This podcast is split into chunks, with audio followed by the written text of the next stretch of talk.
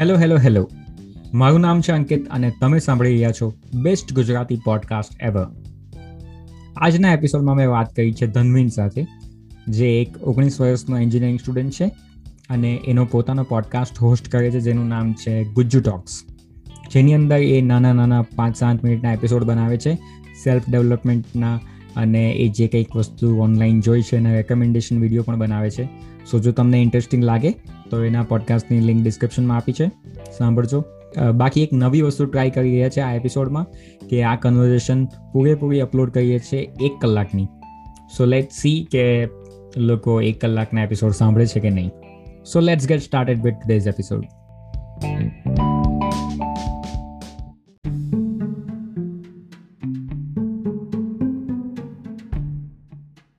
હું જ્યારે પણ મતલબ ચેક કર્યું ને કોઈ પણ જગ્યાએ ગૂગલ ઉપર ગુજરાતી પોડકાસ્ટ તો એમાં તારો પોડકાસ્ટ પહેલા આવે ગુજ્જુ ટોક્સ એમ. તો તું કેટલા ટાઈમથી પોડકાસ્ટ કરે છે?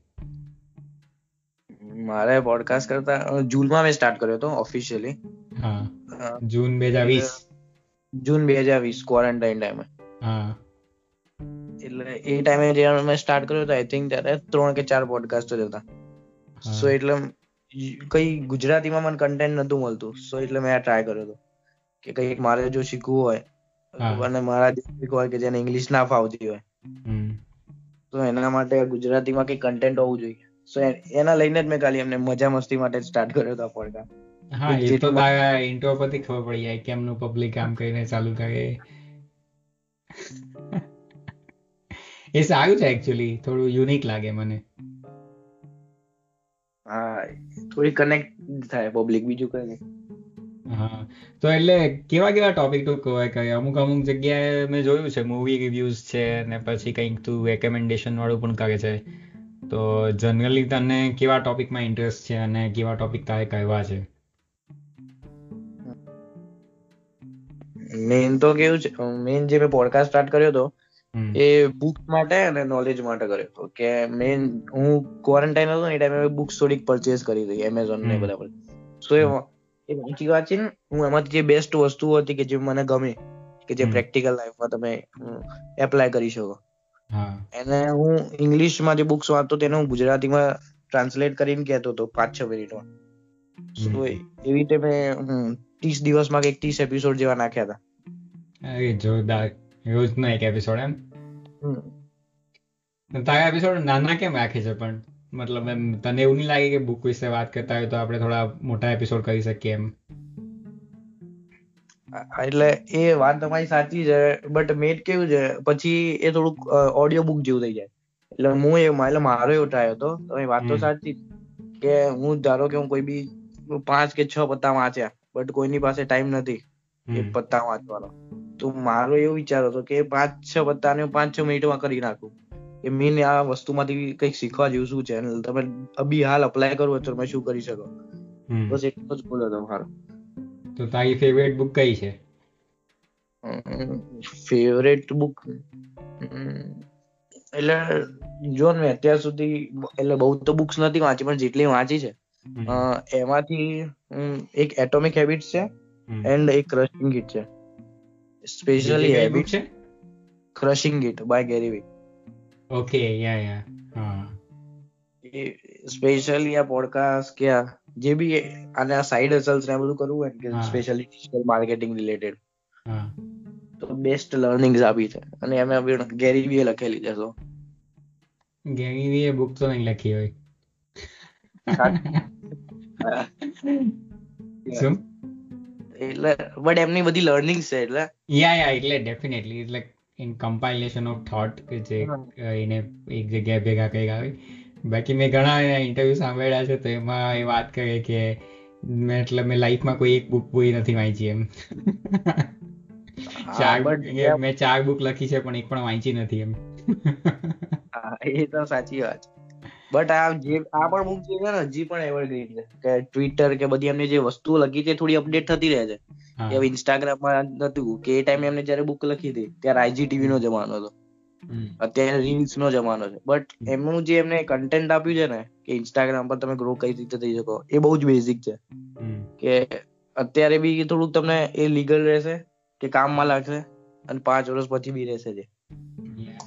તે પહેલી વખત ગેરી નું ક્યારે સાંભળેલું? કોઈ પોડકાસ્ટ કે વીડિયો કે ક્યારે જોયો હતો? હું એટલે હું કઈ આમ ગેરી બહુ ફેન નથી બટ મેં સ્પેશિયલી નહીં પહેલું ઇન્ટ્રોડક્શન કેવું હતું? એટલે એ જ પૂછું છું કાલી તને કે મતલબ હું તો કહું હું હું તને મારી સ્ટોરી કહું રાઈટ તો મેં છે ને એક કોઈ વીડિયો જોયો હતો ગેરીવીનો કંઈક ફેસબુક માર્કેટિંગનો હતો કે વિશ કરીને કોઈ છે ને પેલું ઓનલાઈન પેલું શું કહેવાય એને રિટેલ બિઝનેસ જેવું તો એ કેવી રીતે એનું માર્કેટિંગ કરે છે ને એને કેવી રીતે પોતાને ગ્રુપ કહ્યું? વિશ તો એનું કંઈક ગેરીવીના વિડીયોમાં વાત ચાલતી હતી. તો મેં જોયું કે આ કોઈક પર્સન છે જે ઊભો રહીને બાકી બધાને મતલબ અમુક પેલા ઇન્ડસ્ટ્રી સિક્રેટ જેવું કહે છે એમ. પણ વચ્ચે વચ્ચે ઘણી બધી ગાળો હતી, બરાબર. એટલે મને લાગ્યું કે આવું તો યાર કોઈ પણ કરે છે. પછી મેં ખબર નહીં, મારી ફીડ ઉપર બીજા વીડિયો આવતા ગયા અને મેં બે ત્રણ વીડિયો જોયા. અને થોડા ઘણા વીડિયો ગયા પછી મને એવું લાગ્યું કે આ વ્યક્તિ મતલબ ઓથેન્ટિક માણસ છે કે જેવું ઓફ કેમેરા હોય છે તેવું જ ઓન કેમેરા પણ હોય છે ને જે બોલે છે તે કરે છે. એટલે એ એની લાઈફમાં ગાળ બોલે છે તો હા એના કોન્ટેન્ટમાં બી ગાળો નાખી દે એમ. એટલે યા એનું ને પછી તો ઓબ્વિયસલી એનો મેસેજ તો સિમ્પલ જ છે કે મહેનત કરો કામ કરો અને યા હાર્ડવર્ક ને એનાથી તમે કંઈ પણ કરી શકો એમ. તો યા એ એક મતલબ એક ખાસું એક ટ્રાન્ઝિશન જેવું હતું કે પહેલાં મને લાગ્યું કે આ બરાબર નથી. પણ પછી જેમ જેમ વધારે ને વધારે સાંભળતા જાય ને એક એક કલાક ઉપર વધારે તો ત્યારે પછી એવું લાગે કે ના બરાબર વાત કરે છે એમ. તો એવું કઈ હતું તને?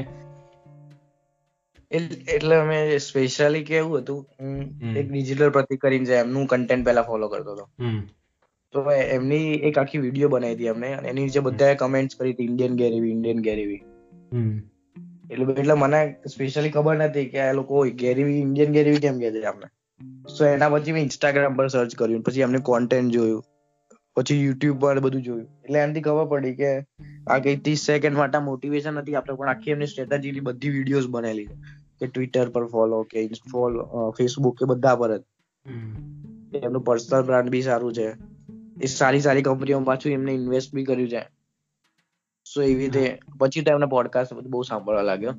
એના બુક પણ એના પછી મેં પરચેઝ કર્યું એનો મેસેજ ખાસો હોલિસ્ટિક હોય છે. મતલબ ખાલી માર્કેટિંગ નો નથી હોતો. એક જનરલ લાઈફ એડવાઇસ જેવી પણ વાત કરે છે અમુક અમુક વસ્તુમાં. તો યા એ સારું હોય છે. એ તો દરેક તો તારો ડિજિટલ માર્કેટિંગમાં તને વધારે ઇન્ટરેસ્ટ છે એવું? ઇન્ટરેસ્ટ મીન્સ ઇન્ટરેસ્ટ તો નથી એટલે હું બહુ આમ કઈ હિટ તો ગયો નથી જેટલું મેં ટ્રાય કર્યું ને. એટલે મારો વિચાર એવો હતો કે કોલેજ સ્ટાર્ટ થાય એટલે એ ટાઈમે કંઈકનું કંઈક આપણે કરીએ એમને બેસી ના રહીએ. થોડાક આપણે અડલ્ટ હોઈએ. એટલે તો એ જ રીતે મેં સ્ટાર્ટ કર્યું. તો બધાને કોઈ બી ને તમે પૂછો ઇન્ડિયામાં સ્પેશિયલી તો સાઈડ હસલ એટલે એ લોકો ડિજિટલ માર્કેટિંગ સોશિયલ મીડિયા એટલે આની જ વાતો કરતા હોય. એટલે મેં એના લીધે જ આ શીખ્યો હતો સ્પેશિયલી તો. બટ એટલે એક ટૂલની જેમ તો શીખી લેવું જોઈએ. સારું છે. એટલીસ્ટ મતલબ સપોઝ તું કોઈક કોઈક બીજું પણ કોઈક કામ કરતું હોય તો એમાં પણ તું હેલ્પ કરી શકે કારણ કે તને એ વસ્તુનું ઓવરઓલ અન્ડરસ્ટેન્ડિંગ છે એમ. બાકી તો યાર માર્કેટિંગ કરવાવાળા તો ઘણા લોકો છે બરાબર એટલે લોકો તો ઘટવાના નથી. પણ યા એ છે કે એક ફંડામેન્ટલ જે અન્ડરસ્ટેન્ડિંગ હોય તે હોવી જોઈએ એમ. હા એટલે મેં જે નાનકડે એક કોર્સ કર્યો હતો કંઈક ફ્રીનો એ બેઝિક કર્યો હતો. તેથી ખબર પડી જાય. કારણ કે આજ નહીં તો હવે કાલે બધું ડિજિટલ જ થવાનું છે. બધું ડિજિટલ જ છે ને અત્યારે શું નથી. એટલે ખાલી થોડાક બેઝિક શીખી રાખ્યા હતા કે ડિજિટલ માર્કેટિંગ બી આમ મોટું એન્જિનિયરિંગ જેવું છે. આખું તમે શીખી જ ના શકો. કે એમાં તમે સિવિલ કર્યું મિકેનિકલ કર્યું એવી રીતે બધું અંદર અંદર છે. બટ એ બહુ ફાસ્ટ ગોઈંગ ફિલ્ડ છે ને. કારણ કે તું અત્યારે વિચાર હવે અત્યારે ગૂગલ એડ્સ ને ગૂગલ એનાલિટિક્સ તું શીખે છે રાઈટ હવે જ્યારે એક વર્ષમાં ગૂગલ પોતાની પોલિસી ચેન્જ કરી નાખશે એના એસસીઓ નું જે જે રીતે એનું સર્ચ એન્જિનનું રેન્કિંગ થતું હોય પેજનું તો એ બધું ચેન્જ કરી નાખશે. તો જે અત્યારે શીખેલું છે બધું આઉટડેટેડ થઈ જશે ને. હા એ એ તો અપડેટ એટલે એની સાથે આપણે અપડેટ થતું રહેવું પડે. યા ડેફિનેટલી ને બીજું તો કે આ શું કહેવાય ફેસબુક એડ ઇન્સ્ટાગ્રામ એડ તો એ બધું તો હજુ દસ વર્ષ પણ નથી થયા એને ચાલુ થયા ને તો કોઈને એટલે તું વિચાર કે જે લોકો એ પણ જ્યારથી શરૂઆતથી લઈને અત્યાર સુધી પણ એડ રન કરે છે કે એ લોકોને એક્સપિરિયન્સ એડ રન કરવાનો તે બધાનો એક્સપિરિયન્સ લેસ દેન ટેન યરનો છે.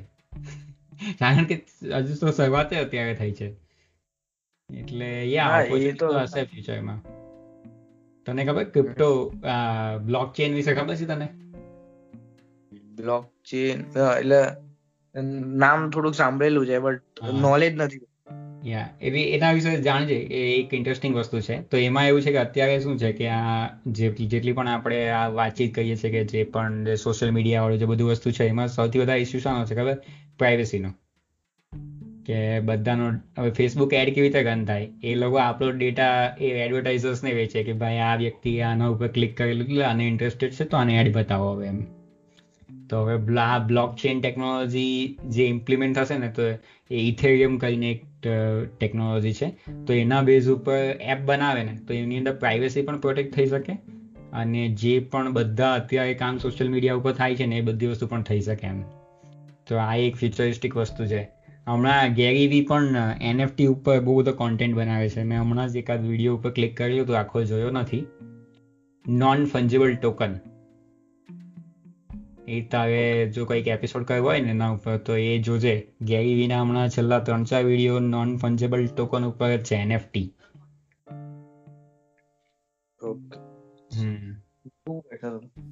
શું? એટલે વાત તો સાચી છે. કે પેલું બ્લોકચેન ને બેઝિક વિશે જ મને નથી ખબર. યા આપણે ઈઝી છે. ઈઝી ટુ ઈઝી મતલબ તું એક વખત કોઈક સારો વીડિયો જોશે ને તો તને આરામથી સમજાઈ જશે. એક યુટ્યુબ ચેનલ છે એક કોલ્ડ ફ્યુઝન કરીને. તો એના વીડિયો ઘણા સારા હોય છે. હમણાં એક એને એનએફટી ઉપર એક વીડિયો બનાવ્યો છે. તો મેં પણ કાલે જ જોયો છે. તો જોજે તું હું તને લિંક સેન્ડ કર્યા પછી. ને એ કોલ્ડ ફ્યુઝનનું કરી આપજો સબસ્ક્રાઇબ કારણ કે આ એનએફટી વાળો વીડિયો જોયો ને ત્યારે એને મેન્શન કરેલું હતું કે એ બ્લોક ચેન ઉપર પણ એ ફરીથી આખું હિસ્ટ્રી ઓફ બ્લોક ચેન કે કેવી રીતે ચાલુ થયું ને એના ઉપર ફરીથી એક સિરીઝ બનાવવાનો છે હમણાં ત્રણ એપિસોડની તો એની અંદર આઈ થિંક ઘણી બધી ડિટેલ્સ કવર કરશે. ઓકે ના ના ચોક્કસ. પણ ખબર નહીં પણ સ્ટાર્ટિંગમાં થોડુંક થોડુંક શીખવાનું ચાલુ કર્યું હતું. ધારો કે બિટકોઇન છે એન પેલું ડોકકોઇન વચ્ચે બધું ચાલતું હતું ઇલોન મસ્ક વાળું એ. તો બધું. ઇલોન મસ્ક વગર કામનો બધાને પ્રમોટ કરી નાખે છે. બહુ પાવર થઈ ગયો પણ એની એક ટ્વીટમાં તો. હા.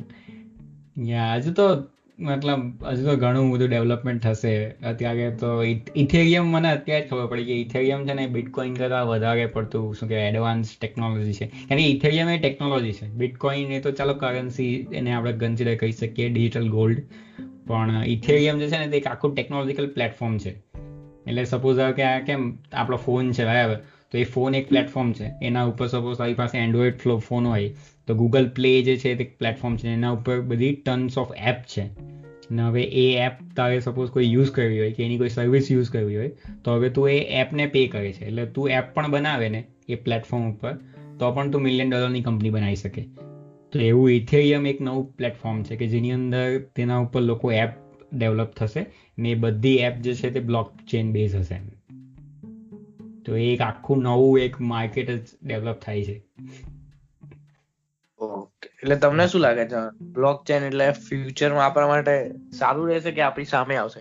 યા ફ્યુચર ને વધારે સિક્યોર કરશે. સિક્યોર કરશે ઇન ધ સેન્સ કે બ્લોક ચેન નો મેઇન એડવાન્ટેજ શું છે? કે સિક્યોરિટી કે એક વખત કોઈ વસ્તુ એમાં એની અંદરથી પાસ થાય ને મતલબ બેઝિકલી કે બ્લોક ચેનની અંદર હોય એટલે એની આઈડેન્ટિટી જે છે તેને કોઈ ડિસ્કાર્ડ નહીં કરી શકે.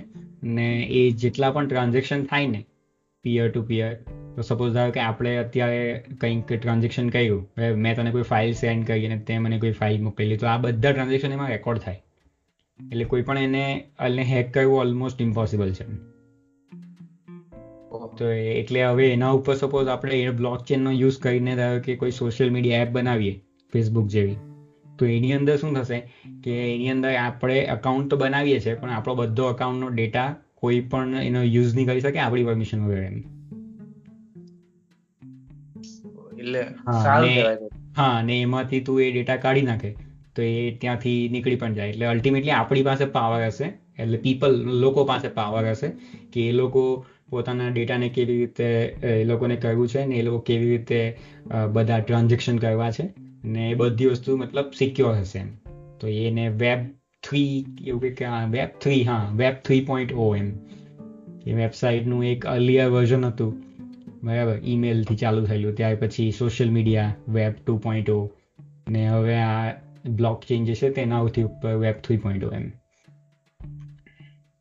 આ તો બધી બહુ ઓવર સિમ્પ્લિફાઈડ વર્ઝન છે. મેં તને જે કહું છું તે ઉપર ઉપરથી.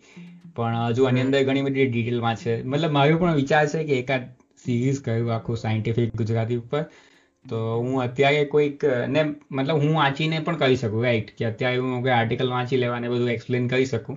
પણ મારો વિચાર છે કે કોઈક જેને થોડું શું કહે મેથેમેટિકલ અન્ડરસ્ટેન્ડિંગ હોય ને તો એવા કોઈ વ્યક્તિને શોધું છું. તો એની સાથે વાત કરીને આ વસ્તુ ડિસ્કસ કરવી છે એમ. હા સાચી વાત છે કે જો કોકને ખબર હોય હા તો તું ટ્વિટર ઉપર એક્ટિવ રહે છે તો જોજે કંઈક કોઈનો કોન્ટેક્ટ થાય જેને મતલબ ક્રિપ્ટોગ્રાફીમાં ને બ્લોકચેનની અંદર થોડું ફંડામેન્ટલ નોલેજ હોય તો એ આપણે વાત કરશું ક્યાંક ના ના સો ટકા. હું આમ તો ટ્વિટરમાં મારા ઘણા ફ્રેન્ડ છે. પણ આપણે એક્સપર્ટ જોવા હોય એટલે એ રીતે હું જોઈ લઈશ કે કોઈ એક્સપર્ટ હોય કે જેની પર આપણે ભરોસો કરી એક્સપર્ટ એટલે યા જેનું મેથેમેટિક્સનું બેકગ્રાઉન્ડ હોય અથવા તો મેથેમેટિક્સમાં કંઈક ટીચર હોય એટલે જે ક્રિપ્ટોગ્રાફીમાં બેઝિકલી ક્રિપ્ટોગ્રાફી આખો સબ્જેક્ટ આવે. તો એની અંદર તો અહીંયા ઘણું બધું કવર કરવા જેવું છે. આ બાબત ટોપિકમાં હું પડું ને ત્યારે મને એવું લાગે કે દસ એપિસોડની આખી સિરીઝ બનાવું એમ. કારણ કે હવે ખાલી ક્રિપ્ટોગ્રાફીને પણ એક્સપ્લેન કરવું હોય ને તો એની પણ બહુ ગજબ હિસ્ટ્રી છે. ને એવી એવી સ્ટોરી છે એની હિસ્ટોરિકલ સ્ટોરીઝ કે મજા આવે એમ જાણવામાં ને શેર કરવામાં હા એ જ મેન તો એ જ છે ને. અને બીજા ના ખબર એટલે એમને બી સાંભળવાની મજા આવે. જેમ તમને કહેવાની મજા આવે ને હા. કોઈ પણ સાંભળવું ગમે યા મને છે ને આ પેલું શું કહેવાય શોર્ટમાં કહેવાની મજા નહીં આવે. મને એવું કે કોઈને બેસાડીને કોઈ સમજાવવું એટલે તો, એટલે જ આ પોડકાસ્ટ મતલબ શું કે મારા, મારું મીડિયમ છે એમ કહી શકાય. બાકી એ પેલા પાંચ મિનિટના વીડિયો ને દસ મિનિટના વિડીયોમાં જે ઓવર સિમ્પ્લિફાઈ જે કરવું પડે ને દરેક વસ્તુને, તો એ બહુ કંટાળાજનક હોય એમ. એટલે એ આમ તમારો જે વસ્તુ છે આમ થોડીક સારી કહેવાય કે તમારે આમ બધું આખું શીખવું છે. એવું નહીં કે પાંચ મિનિટમાં ફટાફટ પતાવીને જતું રહ્યો. એ પણ તો જ ખબર પડે ને. હવે સપોઝ વિચાર કે કે ગેરીની આપણે કોઈ ક્લિપ બતાવીએ કોઈને એક મિનિટની કે અથવા તો પંદર સેકન્ડની. તો એને એવું લાગે ને કે આ તો દઈ જગ્યાએ ગાળો જ બોલે છે એમ. હવે પણ હવે તું એક કલાક એ માણસને સાંભળે ને એ શું કહેવા માંગે છે સાંભળે તો તને દેખાવા લાગે કે હા આની પાસે કંઈક તો કહેવા માટે છે. ને એ જે શું કહે છે તેને પોતાને પણ ખબર છે. ને ઇટ્સ ફાઇન મતલબ આ એની પર્સનાલિટી છે. એની પર્સનાલિટી છે તો કદાચ થોડી આઉટરેજિયસ આપણને લાગે કંઈ પણ લાગે. પણ હા ઇટ્સ ફાઇન આપણે એક્સેપ્ટ કરી લઈએ ને કે હા આ વ્યક્તિ આવો જ છે તો એમાંથી જે શીખવું હોય તો શીખો તમે એમ એવું છે. એ તો છે. અરે જસ્ટ મેં કાલે જ એક સરસ એમ ટ્વીટ જોયું હતું. રિચાર્ડ ફેમેન્સર છે ને એમની કાપુ એક ફોટો મૂક્યો હતો. તો એમાં કઈ રીતે હતું કે એક એક લાઈન છે આખી. એન્ડ એટલે એમાં બે પાર્ટ છે. કે એક સિમ્પલ બટ રોંગ કે જે સિમ્પલ વસ્તુ એ પણ ખોટી છે તો એની એની એ બાજુ સો લોકો જાય. પણ એક કોમ્પ્લેક્સ વસ્તુ છે જે આખી સાચી છે તો એની બાજુ એક જ જણ જાય. એ બતાવે તમને. કોમ્પ્લેક્સ વસ્તુ લોકોને આપશો ને કે જેમાં એમને થોડું દિમાગ લગાવવું પડશે તો કોઈ નહીં જાય. પણ તમે ખાલી એમને સિમ્પલ ભાષામાં ખોટું બી કહી દેશો ને તો એ બાજુ લોકો સાંભળવા જતા પણ એ છે હવે આઈ થિંક ડિટેલમાં જેટલી વસ્તુ જાણે ને તો જ એનો કોઈ મિનિંગ મને લાગે છે કે મતલબ લર્નિંગ ના પર્સપેક્ટિવથી બાકી તો યાર વીડિયો પાંચ દસ મિનિટના વીડિયો જોઈને ખબર તો પડી જ જાય છે એકચ્યુઅલી શું કહેવા માંગે છે રાઈટ જેટલું તમે ઇન ડેપ જાઓ એટલું તમને નોલેજ બી વધે અને તમને પરફેક્ટ વસ્તુ ખબર પડે. ઉપર ઉપરથી કરતા. ને મને લાગે ત્યાં સુધી શું હોય છે હવે નોલેજ જે યુટિલાઇઝ થાય ને તો ઇમ્પોર્ટન્ટ છે. મતલબ થોડુંક આમ બ્રેકડાઉન કરી શકો તો નોલેજ યુટિલાઇઝ થાય ઇન ધ સેન્સ કે હવે સપોઝ ધારો કે મેં બ્લોક ચેન વિશે જાણ્યું આજે રાઈટ તો હવે હું તને કેવું છું એટલે મારા પોતાના ફંડામેન્ટલ સ્ટ્રોંગ કરું છું. ને હવે મને ખબર છે કે આ દુનિયામાં કોઈક આવી ટેકનોલોજી એક્ઝિસ્ટ કરે છે. તો એનો મતલબ કે હું દુનિયાને જે રીતે જોઉં છું કે શું પોસિબિલિટીઝ હોઈ શકે મારા પોતાના કરિયર માટે કે બીજા કોઈ પણ વસ્તુ માટે કે જે રીતે આપણે જોઈએ છે શીખીએ છીએ નવું તો એમાં એક નવી પોસિબિલિટી એડ થઈ ગઈ ને?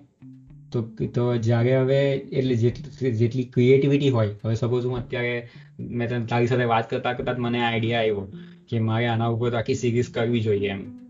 તો એ શું છે? હવે આને જ્યારે મેં એક્સપ્રેસ કર્યા મતલબ આને આને મતલબ આના વિશે વધારે ને વધારે જાણવાની ટ્રાય કર્યા. ને એને મતલબ ફોર્મ્યુલેટ કર્યા કે આ એક એપિસોડમાં આ હશે બીજા એપિસોડમાં આ હશે ત્રીજા એપિસોડમાં હશે. તો આ રીતનું જ્યારે કામ થશે ત્યારે મારી ક્રિએટિવિટી વધશે ને. અને મારું જે દુનિયાને જોવાનો એક જે દ્રષ્ટિકોણ છે તો આનાથી થોડો એક્સપાન્ડ થશે એમ. હા એ તો સાચી વાત એટલે અત્યાર સુધી મતલબ જ્યાં સુધી મેં આ વસ્તુ વિશે જાણ્યું ત્યાં સુધી મને એવું લાગતું હતું કે આ સોશિયલ મીડિયાનો ઓલ્ટરનેટિવ શું હશે? કારણ કે ઓબ્વિયસલી આપણા બધાની તો હવે પ્રાઇવસી જેવું તો કંઈ છે નહીં. તો એ વખત ફેસબુક અકાઉન્ટ કે ઇન્સ્ટાગ્રામ અકાઉન્ટ બનાવ્યું, એનો મતલબ કે એ લોકો પાસે ઓલરેડી બધો ડેટા અવેલેબલ છે, જેટલું એ લોકોને જરૂર છે. રાઈટ તો હવે એવું લાગતું હતું ને કે આ ડેટા કેપ્ચર કરવા સિવાયનું ફ્યુચર શું હોઈ શકે? એટલે ફ્યુચરમાં પણ આવું જ થતું હશે એમ. તો હવે આ એક નવું ફ્યુચર દેખાય છે કે ના, આ બધી વસ્તુનું સોલ્યુશન છે ને એ કદાચ બ્લોક ચેનમાંથી આવી શકે એમ. તો આ એક દુનિયાને જોવાનો નજરિયો મારો થોડો થોડો ચેન્જ થયો જસ્ટ બીકોઝ આ વસ્તુ મેં જાણી એમ. હા એટલે એ સાચી વાત તમારી. હા.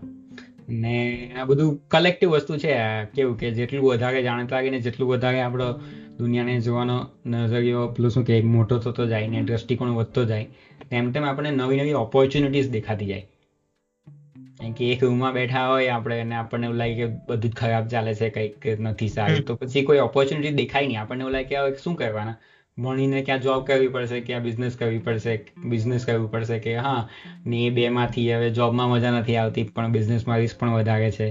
તો એવું લાગે કે કોઈ ઓપોર્ચ્યુનિટી જ નથી. હવે શું કરીએ એમ? રાઈટ તો એવું એવું થાય એમ ઘણી વખત.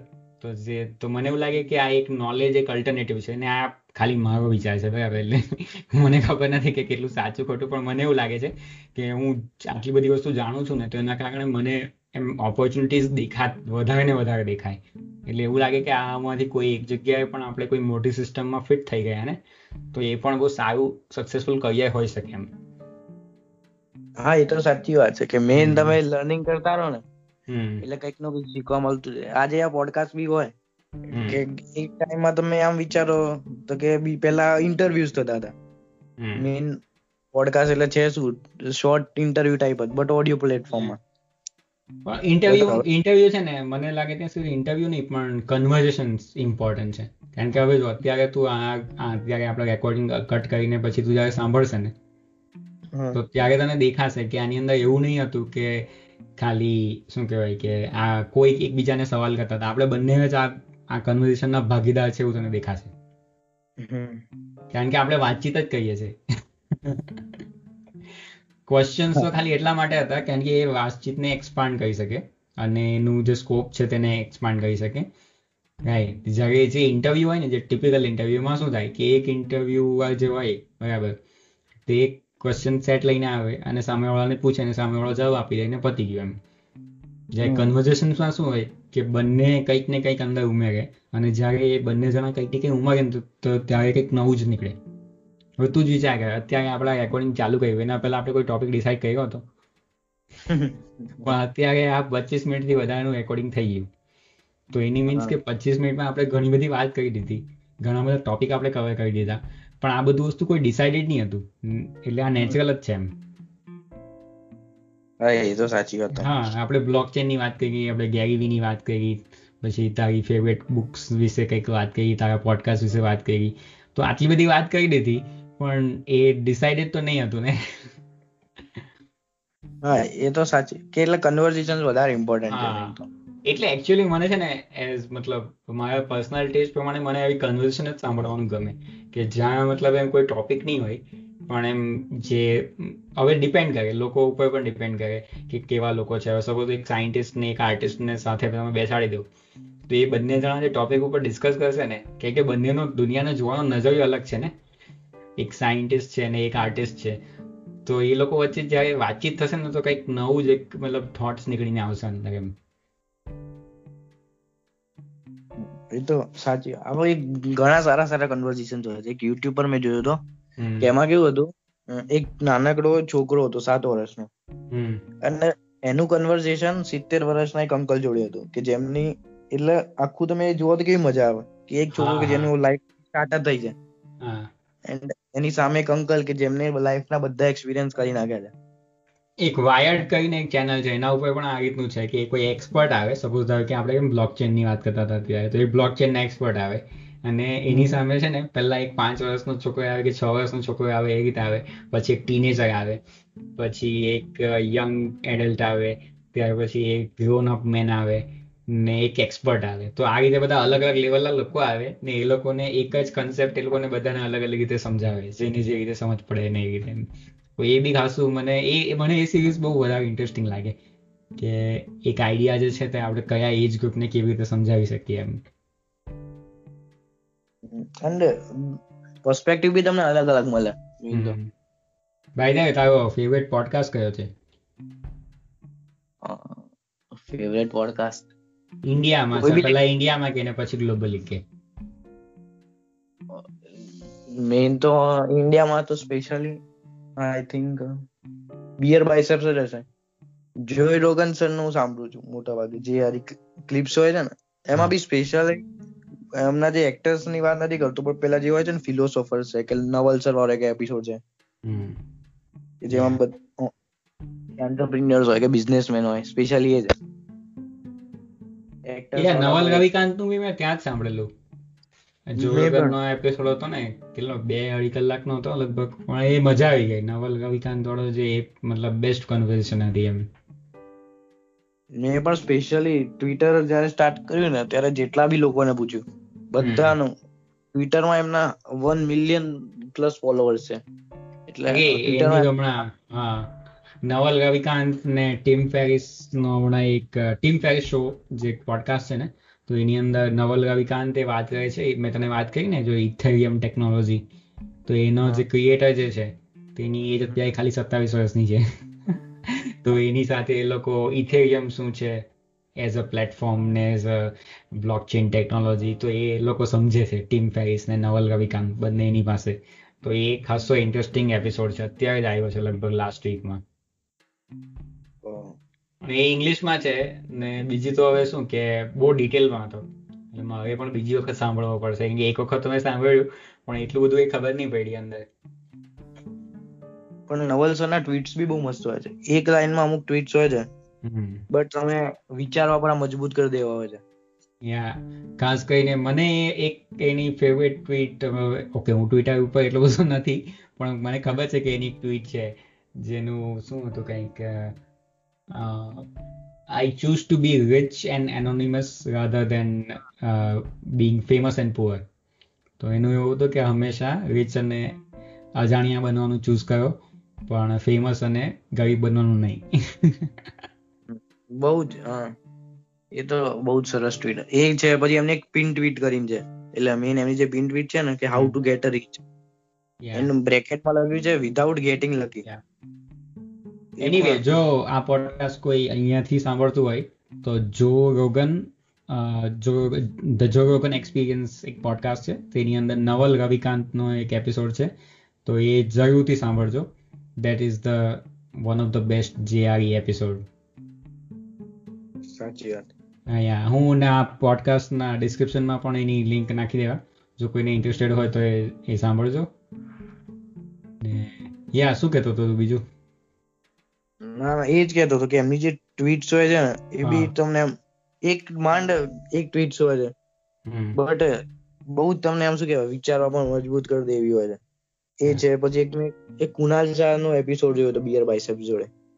યા એ મેં સાંભળ્યો હતો કુનાલ શાહ નો એનો થોડો પર્સપેક્ટિવ મને ગમ્યો કુનાલ શાહ નો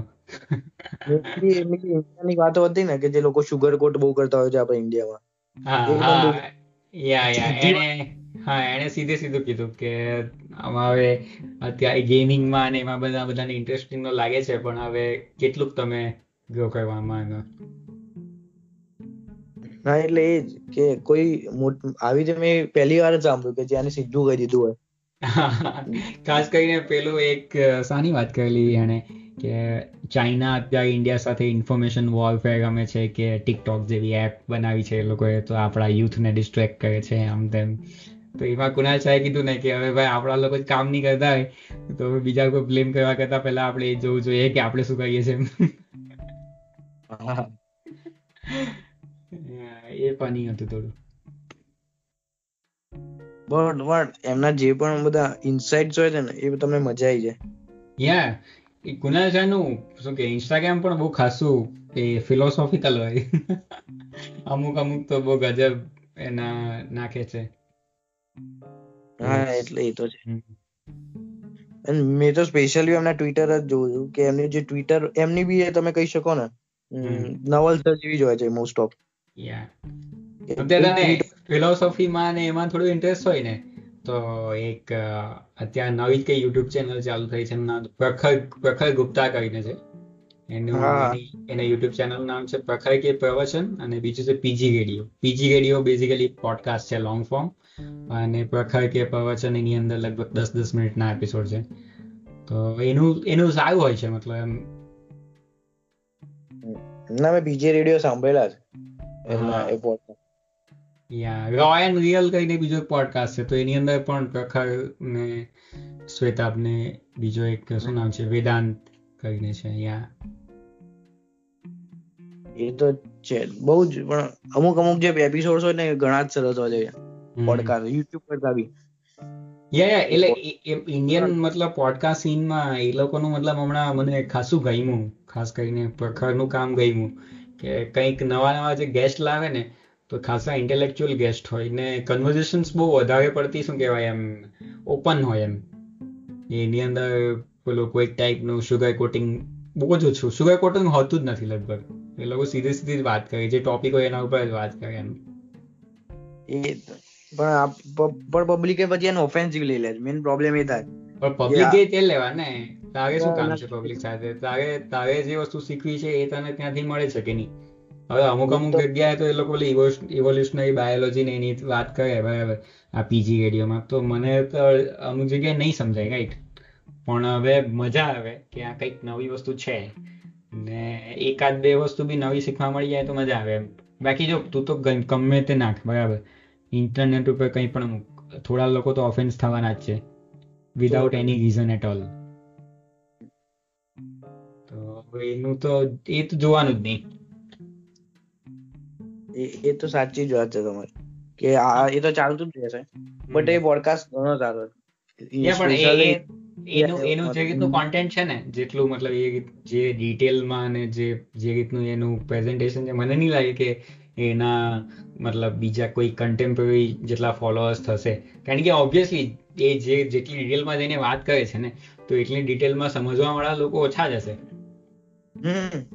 પણ એ જે રીતે વાત કરે છે ને એ રીતે કદાચ કોન્ટ્રોવર્સી ક્રિએટ થઈ શકે. અને કદાચ કોન્ટ્રોવર્સીમાં ને કોન્ટ્રોવર્સીમાં એનું નામ થઈ જશે. પણ જે એનો કોન્ટેન્ટ છે એના એના ઉપર તો ખાસું મતલબ કોઈ ધ્યાનથી સાંભળે તો જ ખબર પડે એ ટાઈપનું છે. મેન એ જ વસ્તુ હતી. હું એ જ સ્પેશિયલી એ જ કહેતો હતો કે અમુક આ જે પોડકાસ્ટ હોય છે ને કે કુનાલ ચાવર થઈ ગયો કે નવલ રવિકાંત વાળો થઈ ગયો. બની શકે કે ઇલોન મસ્ક કરતા ઇલોન મસ્ક વાળામાં વ્યૂઝ વધારે છે. બટ તમે સાચેમાં બી આ બધા નવલ સર વાળા સાંભળશો ને તો તમને ખબર કે તમારે એક એક મિનિટ પોઝ કરીને જોવું પડશે કે અરે આ પાછું શું બોલે? પાછું બેક જવું પડે તો. જ કે આમ મજા આવે કે આ તો કન્ટેન્ટ કન્ઝ્યુમ કરીએ. એને પછી છેલ્લે આપણામાં કશો ફરક ના હોય તો પછી શું થયું ને ઇલોન મસ્ક વાળા તો બધા એપિસોડ હું સાંભળી લઉં. ફેન વેન નથી? પણ મતલબ એક ટાઈમ ઉપર એવું લાગતું હતું પણ પછી મેં મૂકી દીધું કે અમુક વખત એવી ટ્વીટ કરી નાખી કે પછી મેં કીધું ફેન બનવા જેવું નથી પણ યા ઇલોન મસ્ક ને તો હું ખાસું એડમાયર કરું છું એટલે એનું નામ હોય તો હું સાંભળી લઉં. બરાબર પછી એ લોકો કઈ પણ વાત કરતા હોય. એ તો છે અમે ઘણી સારી વસ્તુ આ ટ્વીટની વાત નથી પણ એના સિવાય બી જે છે ને કે એમનું જે વર્ક એથિક છે. એમનું જે પેલું ટાઈમ બ્લોકિંગ વાળી સિસ્ટમ છે. જબર છે તો. પંદર પંદર અઢાર કલાક કામ એટલે. એ તો ગજબ છે. કુનાલ શાહ કુનાલ શાહે લગભગ પૂછેલું હતું એને કે at some point Elon Musk will be on like five 500 companies or or મતલબ 500 billion companies. So, how he could manage this પછી એણે કીધું કે if you are listening dark lord please reply તો એમાં ઇલોન મસ્કે નીચે એનો રિપ્લાય કરેલો હતો કે આઈ એમ એન એલિયન મેં એ ટ્વીટ તો મેં લાઈવ લાઈવ હતું એટલે જસ્ટ એમને પોસ્ટ કરી દે અને એ ટાઈમે હું નોટિફિકેશન ઓન કરીને જ બેઠો હતો. મેં કીધું કંઈક તો રિપ્લાય આવશે. કારણ કે મેન બીજા કોઈ કરે અને બે બી સારા વ્યક્તિ છે એટલે શું કહેવાય? સારી થોડીક થોડીક ફોલોઈંગ તો છે બંનેની પણ. કુણાલ ચાની બી. બટ જે હોય. મેં એટલે મેં તો ઇન્સ્ટાગ્રામ ઉપર જોઈ આ ટ્વીટ કોઈ એનું સ્ક્રીનશોટ મૂકેલો હતો. હા તો તો બી બની શકે બટ ટ્વિટરમાં બી એવું જ હતું. મેં કીધું કે એક સારી ટ્વીટ આવશે. બાદ બાય ધ વે ટ્વિટર ઉપર તું શું કરે? મતલબ બેઝિકલી તું એને કેવી રીતે લર્નિંગ કેવી રીતે યુઝ કરે? મને તો લાગે કે તો મતલબ આમ કચરા પેટીનો ડબ્બો જેવું જ લાગે. એટલે ડિપેન્ડ્સ બધી વસ્તુ. આ હોય કે કોઈ બી તમે કોઈ બી સોશિયલ પ્લેટફોર્મ હોય. હા. એ તમારા કે આપણી પર જ હોય કે તમે કઈ રીતે ફોલો કરો છો. ઇન્સ્ટાગ્રામમાં બી જો તમે રીલ્સ ને એ બધું ફોલો કરવા રહ્યા તો પછી ઇન્સ્ટાગ્રામ બી કચરો જ લાગશે. ઇન્સ્ટાગ્રામ તો મેં ખાલી અત્યારે કાલે સન્ડે માં એક એપિસોડ આવે ને તો ત્યારે હું ડાઉનલોડ કર્યું. એક પોસ્ટ નાખું ને પછી મંડે ડિલીટ કરી નાખું. એટલે તો રાખું જ નહીં. ફોનમાં તો રાખું જ નહીં. ને કંઈ કામ હોય તો લેપટોપ ઉપર ખોલીને જોઈ લઉં કે કંઈક નવું આવ્યું તો. બાકી ટ્વિટર ઉપર શું કહેવાય, તું જે રીતની વાત કરે છે ને કે બધા લોકોને તું કોન્ટેક્ટ કરે છે ને તો મતલબ કેવા લોકો હોય છે ને એ લોકો શું શેર શું કરે એમ? મતલબ કઈ પર્સનલ બ્રાન્ડિંગ વાળા અને ડિજિટલ માર્કેટિંગ વાળા જ હોય બધા? ના ના સ્પેસ હવે તો લગભગ કોઈ એવું હોતું નથી. પહેલા એટલે સ્ટાર્ટિંગ ના ડેઝ તો બહુ ભારે હતા.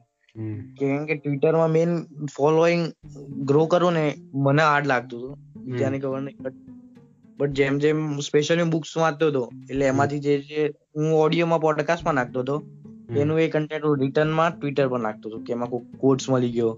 કે એક ટ્વીટમાં હું સમજાવી દઉં કે આજે ટાઈમ મેનેજમેન્ટની આ ટીપ છે એક જ ટ્વીટની અંદર ખાલી બસો વર્ડ્સની અંદર. તો એવું એવી રીતે મેં સ્ટાર્ટ કર્યું હતું. એન્ડ અત્યારે તો હું મોટા ભાગે કંઈક સારું સારું શીખ્યો કે ઇન્ટરનેટ પરથી. કે જે હું એમને શેર કરી શકું તો એ કરું એન્ડ અથવા હું થ્રેડ્સ મોટા ભાગે બનાવતો હોઉં છું. પણ ટ્વિટર ઉપર જનરલી મતલબ એવા જ લોકો હોય ને જે લોકોને કંઈક પોતાની ફોલોઈંગ કે કંઈક બનાવવું હોય મતલબ કોઈ પણ રીઝનથી. બાકી તો મતલબ એમ જનરલી આવે સપોઝ હું છું બરાબર. તો મને તો કોઈ એવું પર્પઝ જ નથી દેખાય કે ટ્વિટર ઉપર જઈને હું શા માટે યુઝ કર્યું કારણ કે એની વે કોઈ કોન્ટ્રોવર્શિયલ થવાની થવાની છે ને તો એ તો યુટ્યુબ પર બી ખબર પડી જશે. ટ્વિટર ઉપર કંઈ પણ થાય કઈ. અને ઇન્સ્ટાગ્રામ ઉપર પણ મીમ્સ બનાવીને ખબર પડી જાય. તો અલ્ટિમેટલી ટ્વિટર મતલબ કોઈ કોમન પબ્લિક માટે શું કામ આવવાનું?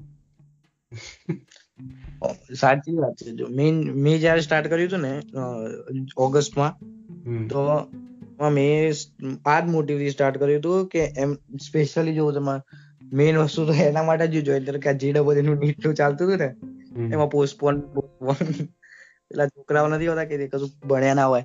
એન પછી હેશટેગ પોસ્ટ પણ એકચ્યુઅલી તું શું કહેવાય? હવે તો કોઈ ટોપિક ઉપર સર્ચમાં આવે ને તું? કે સપોઝ કે અત્યારે સર્ચમાં કે ઇન્ડિયન પોડકાસ્ટ કે કોઈ કોઈ વ્યક્તિ વિશે સર્ચમાં કોઈ પણ વિશે. કુનાલ શાહ રાઈટ તો હવે કુનાલ શાહનું તું સર્ચમાં આવે ને તો તને ગૂગલનું સર્ચ પેજની અંદર એની ટ્વીટ્સ પણ પહેલા બતાવે. તો એ એ એટલે ગૂગલ ગૂગલના સર્ચ પેજની અંદર ટ્વીટ બતાવે છે એમ. એટલે આઈ થિંક કોઈ ટ્વિટર પર હોય કે નહીં હોય ખબર તો પણ ઇન્ફોર્મેશન તો શેર થઈ જાય એમ મને એવું લાગે. હા એટલે એ તો સાચી વાત છે બટ મેઇન તો તમારું શું થાય છે? કે આંધી મારી હું વાત કરું સ્પેશિયલી કે મારા અટેન્શન સ્પેનમાં બહુ ફરક આવ્યો. કે પહેલા આમાં થ્રી હોય એટલે બધું રિટર્ન હોય. પેલું કશું જોયા કરતા પંદર સેકન્ડની રીલ્સ કેવું કઈ એના કરતા આમાં તમે શાંતિથી થ્રેડ્સ હોય છે ને બહુ સરસ હોય છે અને ટ્વિટર નો મેઇન ફાયદો શું કે કોઈ પણ ડીએમ કરી શકો છો. આની પહેલા જ્યારે હું નવો હતો ને ત્યારે મેં અંકુર વારીકુ સરને મેં ડીએમ કર્યો હતો. અચ્છા. જે નિયર બાય ના ફાઉન્ડર છે. અને એમાં ટ્વિટર પર એમનું નામ છે. જોયા છે. એટલે મતલબ મેં જોયું છે તન્મય ભટ્ટના એક પેલા ઓનેસ્ટલી વાળામાં એનું એક એપિસોડ હતો. હા.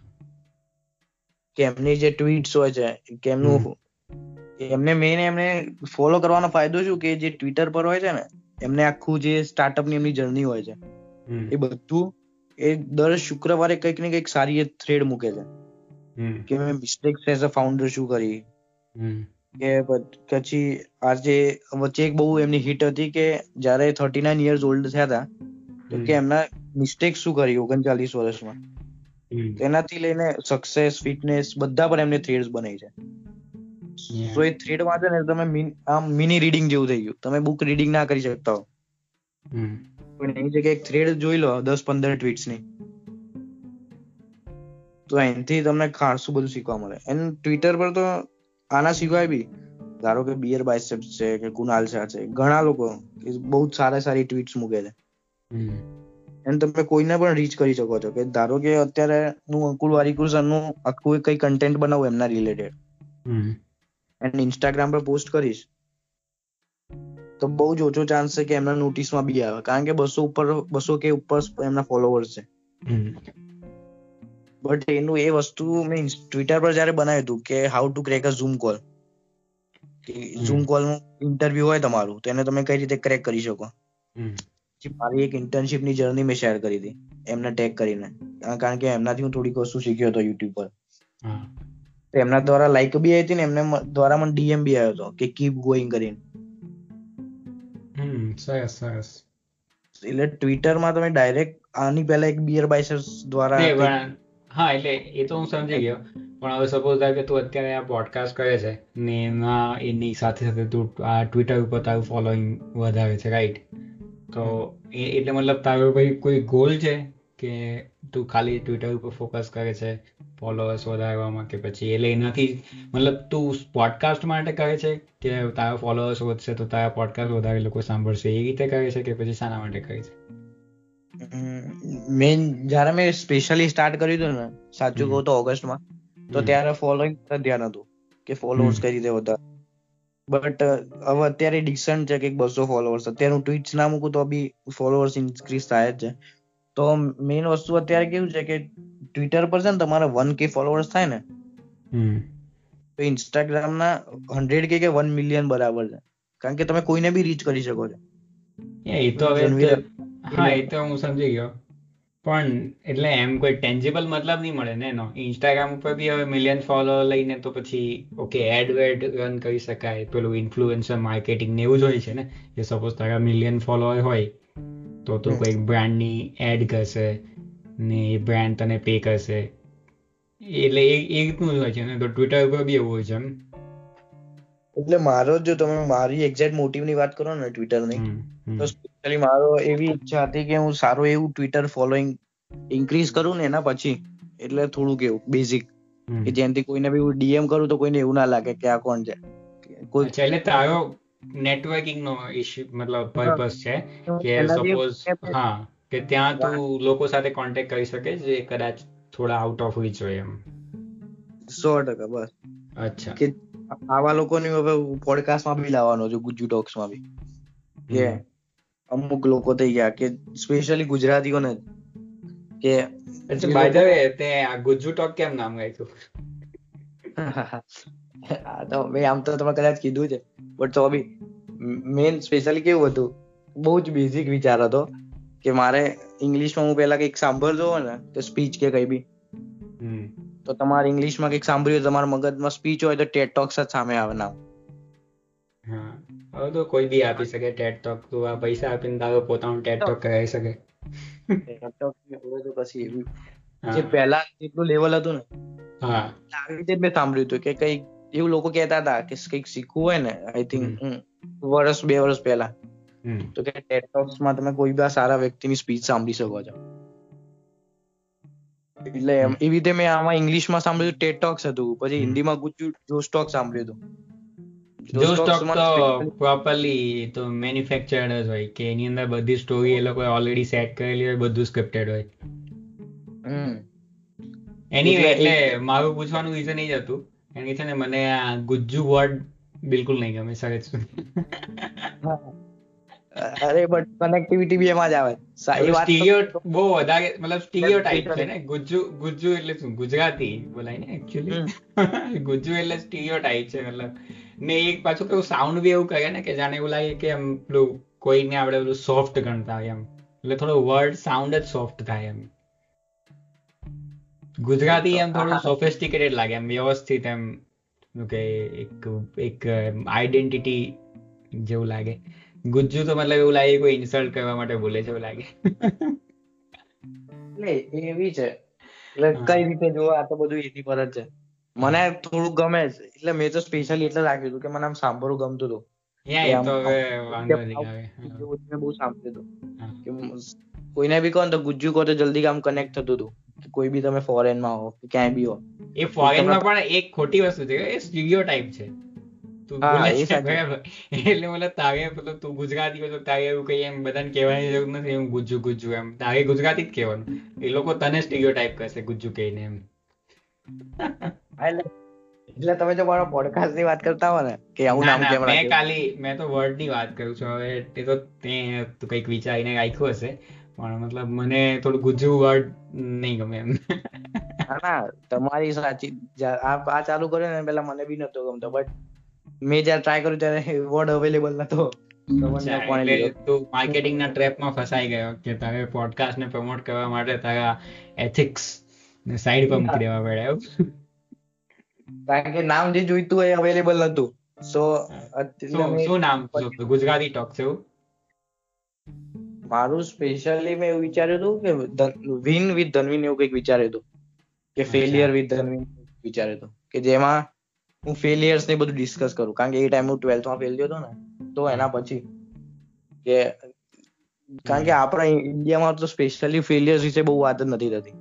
એન્ડ એમાં બી જો તમે સ્ટડી રિલેટેડમાં કશામાં ફેલ થયા ને તો વેલ્યુ બહુ તમારી ઓછી કરી નાખે.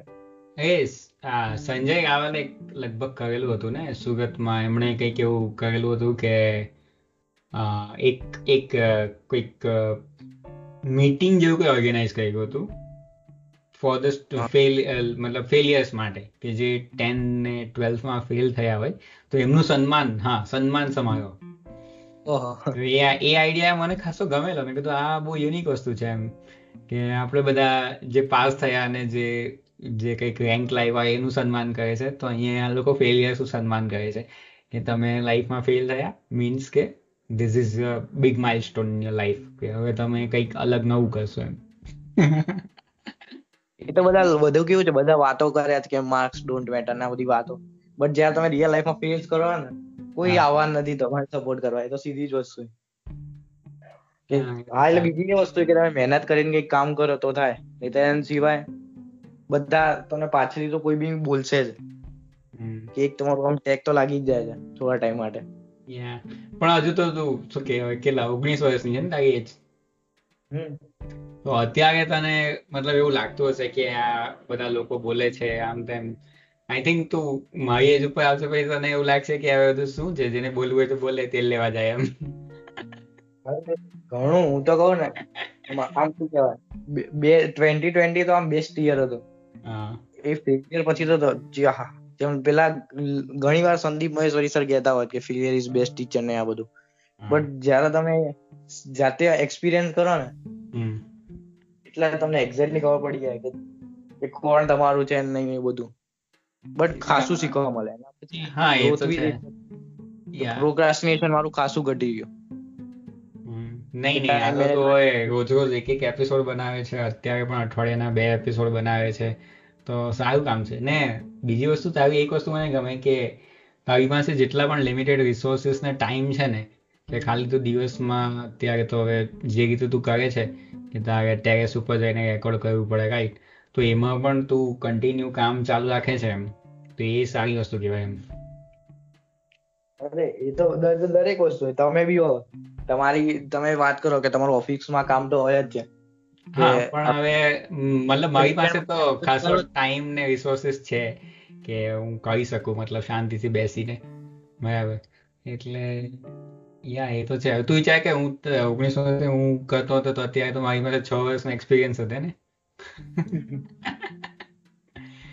એ વાત સાચી. બટ કઈ હું તો આનથી બી કે એ હમણાં હું ટ્વિટર પર સ્પેશિયલી કોને ફોલો કરું છું? લાસ્ટ દસ મે એક એક ફોલોઈંગ હું જે બી કરું ને ટ્વિટરમાં એને એક વાર ચેક કરીને જ કરું. કારણ કે એક વાર એને ફોલો કર્યો ને પછી એનું શાંતિથી એનું જ કન્ટેન્ટ મારી પર આવશે. કોને ફોલો કરી એટલે? ધારો કે કોઈક છોકરો છે હે બેરેકેટ કરીને કે જે બાર જ વર્ષનો છે. અચ્છા. ને એને ત્રણ કે ચાર પ્રોડક્ટ્સ બનાવી દીધા છે. હવે સ્ટાર્ટઅપ કરવાનો છે. બાર વર્ષનો છોકરો. અને એનું સારું એવું ફોલોઈંગ છે. ફોલોઈંગ મીન્સ એ કામ બી એટલું જ કરે છે. બધું બિલ્ડ ઇન પબ્લિકો કહેવાય ને. બધું બહુ સરસ કામ કર્યું બાર વર્ષનો છોકરી શું કહેવાય? પ્રોડક્ટ મેનેજર એટલે ડેફિનેટલી હશે. સારું કામ હશે. પણ છે ને આમાં થોડું એક વસ્તુ ધ્યાન રાખવાની કે જયારે આ રીતનું વાત આવતી હોય ને કે આ આટલી હવે આ થઈ ગયું ને આ થઈ ગયું. તો એની અંદર શું હોય કે એકચ્યુઅલી હવે જો કોઈ કંપની બનાવી એ કોઈક નાના છોકરાનું કામ નથી. એ તો I think legally company register કરી શકે કે નહીં એ પણ એક ઇસ્યુની વાત છે ને? કારણ કે અઢાર વર્ષે તો તું વોટ આપે ને? તો બાર વર્ષે કંપની કેવી રીતે રજિસ્ટર થવાની? કદાચ થતી હશે, મને નથી ખબર. પણ ઓબ્વિયસલી ઘણા બધા એડવાઇઝર્સ ને એવા લોકો હોય, એટલે એક ટેલેન્ટ હોય છોકરામાં, એનું કોઈ ડાઉટ નથી. પણ એની સાથે જે રિસોર્સિસ ને જે સપોર્ટ મળે ને એની અંદર તો એ પણ ખાસો ઇમ્પોર્ટન્ટ હોય એમ. હા એટલે પણ અત્યારે કેવું ડિસ્ટ્રીબ્યુશનમાં ફરક આવી ગયો છે ને. ધારો કે મારે મેં પોડકાસ્ટ સ્ટાર્ટ કર્યો. તો એના માટે મારે કે લીગલી કરવાની જરૂર નથી. સીધું એપ સ્ટોરમાં જઈશ કે પ્લે સ્ટોરમાં જઈશ. અને એપ ડાઉનલોડ કરીને મારે જે કરવું હોય કરી શકીશ. એટલે બિલ્ડિંગ ઇન પબ્લિક મીન્સ કે તમે કઈ બી કરી શકો છો. કે ન્યૂઝ લેટર ટ્વિટર ઇન્સ્ટાગ્રામ એમાં કોઈ બી એજ નથી. એટલે એ છોકરો સ્પેશિયલી વેબસાઇટ્સ બનાવે છે. વેબસાઇટમાં તો તમે બી બનાવી શકો હું પણ બનાવી શકું. એટલે સ્પેશિયલી સારી સારી વેબસાઇટ્સ બનાવે છે. એની સરસ સરસ તું પણ એવું કામ કરે કંઈક. હા હા. બાકી આપણે અત્યારે વાત કરવાના લગભગ એક કલાક થવાનો. તો હવે તારે કંઈક તારા એપિસોડ માટે કરવું છે કે પછી આજ આજ કઈ એડિટ કરીને હું તને મોકલા ના ના. એક મને ખાલી નાનકડો ક્વેશ્ચન હતો એટલે મારો એક ફેવરેટ છે ધારો કે તમારે એપ્રોક્સ એજ કેટલી હશે ટ્વેન્ટી થ્રી મારી ટ્વેન્ટી ફાઈવ છે હમણાં તો તમે ધારો કે ત્યાં ટ્વેન્ટી ફાઈવ એજ ના છો કઈ બી કેવું હોય કે મારી એજ ના કે મારા મોસ્ટ ઓફ જે સાંભળનાર છે ફિફ્ટીન ટુ ટ્વેન્ટી ફાઈવની વચ્ચેના છે સો એ લોકોને તમારે કઈ કેવું હોય કે આ આ ફિલ્ડમાં તમે જઈ શકો. કે તમને એવું લાગતું હોય કે આજથી દસ વર્ષ પછી પણ આ ફિલ્ડ નહીં બદલાય એવી તો ઘણા ક્વેશ્ચન છે કે દસ વર્ષ પછી કયું માર્કેટ બૂમ થશે. બટ કયું માર્કેટ નહીં બદલાય? એવું તમને લાગતું હોય કે? મારો એક્સપિરિયન્સ ખરેખર બહુ ઓછો છે એ વસ્તુમાં રાઈટ એટલે મતલબ મારે કોઈ પર્ટિક્યુલર એડવાઇસ તો નથી આપવી રાઈટ અને બીજી વસ્તુ એ કે હજુ તો હું પણ મારું કરિયર મતલબ જસ્ટ સ્ટાર્ટ કર્યું છે. એટલે તો ઘણું લાંબુ જવાનું છે.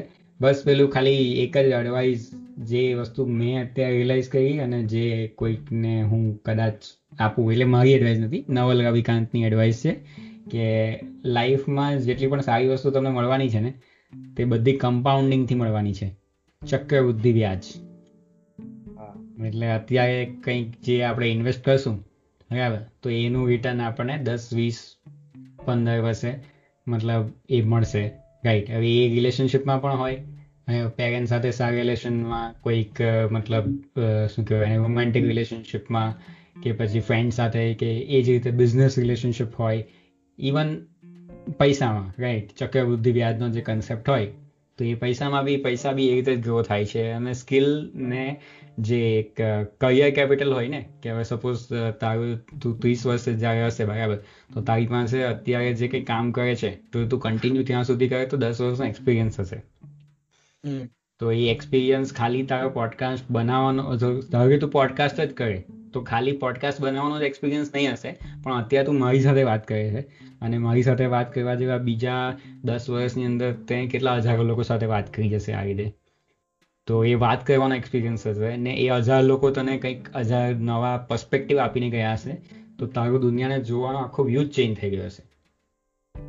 કે તું કેટલી બધી હા તું પોસિબિલિટી જોઈ શકે જ્યાં લોકોને કંઈ નથી દેખાતું એમ.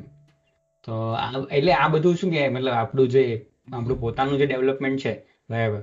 મેન્ટલ ડેવલપમેન્ટ ને તો એ બધી વસ્તુ પણ, એમાં પણ ચક્રવૃદ્ધિ વ્યાજનો કન્સેપ્ટ લાગે એમ. એટલે આ નવલ રવિકાંતની એડવાઇસ છે, જે મને ગમે ને અત્યારે હું પોતાની લાઈફમાં એને જોઉં છું, તો એ વસ્તુ યા કહી શકાય. બાકી આ ફિલ્ડનું તો મને, મતલબ એવું કોઈ હું પ્રેડિક્ટ નહીં કરી શકું. મતલબ હું જે ફિલ્ડમાં છું, એનું મને ખબર છે કે એ કેવી રીતે આગળ જવાનું છે. પણ હવે મારી જર્ની એટલે હું સાયન્સ લીધેલું હતું. પછી મેં ફિઝિક્સમાં ગ્રેજ્યુએશન કર્યું. અત્યારે અહીંયા આવીને કંઈક કામ કર્યું છે ને હવે આગળ કંઈક કરવાનું છે. એટલે મને મારી ફિલ્ડનું થોડું ઘણું ખબર હોય. બાકી આ મેં તો આપણે જે આગળ વાત કરી ને બ્લોક ચેનની ને એની, તો બ્લોક ચેન ટેકનોલોજીનું ફ્યુચર મતલબ છે કે હજુ તો મતલબ એમ લિટરલી ચાલુ થાય છે. તું સમજ કે બે હજાર ચારમાં જ્યારે ફેસબુક ચાલુ થયું ને તો એ એ ટાઈપનો જે માહોલ હતો ને તે અત્યારે બ્લોક ચેનને લઈને છે એવું મને દેખાય છે. ઓકે. એટલે મારો મેન યા હા ને એવું હા. કે ધારો કે કોઈ બી અત્યારે એ તો ખબર છે બધાને કે અમુક વસ્તુઓ જે બ્લોક ચેન છે કે ક્રિપ્ટો કરન્સી છે કે નેક્સ્ટ ટેન યર્સમાં આગળ વધશે જ દિવસે ને દિવસે.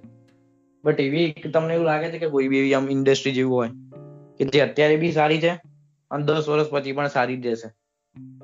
મારી પોતાની ઇન્ડસ્ટ્રી છે ને ફોટોનિક્સ મતલબ ફોટોનિક્સ મતલબ તું ગૂગલ ઉપર સર્ચ કરી લેજે વોટ ઇઝ ફોટોનિક્સ તો એની અંદર ખબર પડશે. પણ હવે થોડું હાઈલી સ્કિલ્ડ છે રાઈટ એટલે એ એક વસ્તુ છે. ને બાકી પેલી ડેવિડ એપ્સ્ટીનની બુક છે ને રેન્જ રેન્જ ઓકે હા હા. ખબર છે તને? એટલે એનો કોન્સેપ્ટ શું છે? સ્પેશિયલાઇઝ જર્નલિસ્ટ જર્નલિસ્ટ એટલે કે જેની પાસે એક એક કે બેથી વધારે સ્કિલ હશે અને પછી એ એ બે સ્કિલને મર્જ કરીને કંઈક તું નવું જ ક્રિએટ કરી શકે. રાઈટ કે તને, તારી પાસે સપોઝ ધારો કે ક્રિપ્ટો ક્રિપ્ટોકરન્સી ને નોલેજ છે. હવે તારી પાસે પબ્લિક સ્પીકિંગનું બી નોલેજ છે.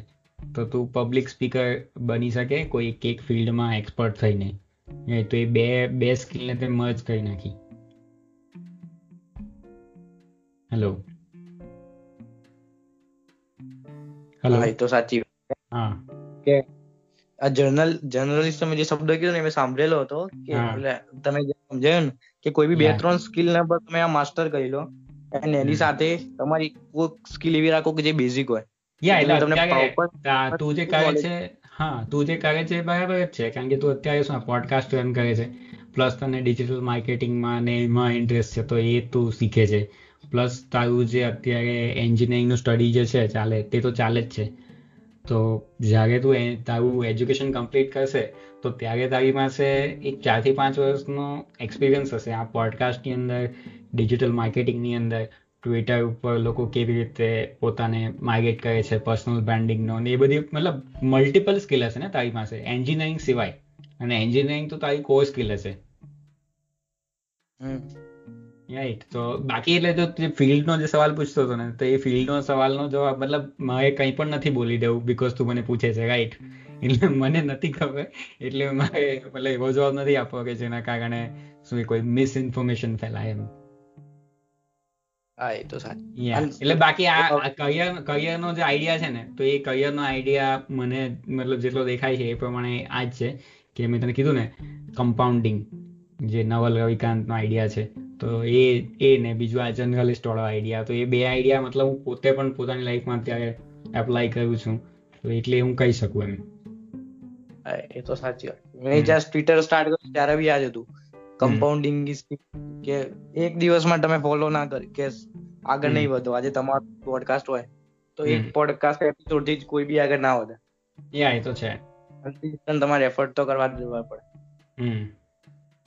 એટલે હું સાંભળો જો હું નેક્સ્ટ હવે ક્વેશ્ચન પૂછું ને એટલો ખાલી તમે કટ કરી દેજો. એટલે મારા મૂકી દેવાય એવો. આ એક આ એક ક્વેશ્ચન મૂકી દેજે નહીં વાંધો નહીં આ સરસ હતો. આ તો હું પણ મૂકી દેવા. એટલે મેં તને છે ને શું કહેવાય કે મેં આની અંદરથી ઘણા બધા એપિસોડ કટ કરવાનો છું. એટલે આ આખી કન્વર્સેશન એક સાથે નથી આવવાની રાઈટ તો જ્યારે પણ હું કહ્યું ને તો ત્યારે તને સેન્ડ કરતો જવા બરાબર? ને કવે પૂછી લે વાંધો નહીં તારે કંઈક પૂછવું હોય તો. એટલે એ તારો એપિસોડ અલગથી બનાવી દેજે હજુ આગળ આનો પહેલાનો જે એપિસોડ હતો ને એને આ બધા એપિસોડ બી તારે તારી ફીડમાં મૂકવા હોય તો મૂકતો રહેજે.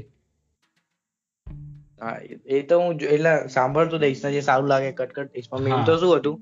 હવે હું જેવું કહું ને કે ધારો કે કોઈ હું કે તમે હું ધારો કે હું નથી ખબર કે સાયન્ટિફિક ગુજરાતી પોડકાસ્ટ શું છે. તો એને તમારે કોઈ બી કેવું હોય કે કોઈ બી માણસ હોય કે કોઈ બી છોકરો હોય કે એને એ પોડકાસ્ટ શું કરે સાંભળવો જોઈએ?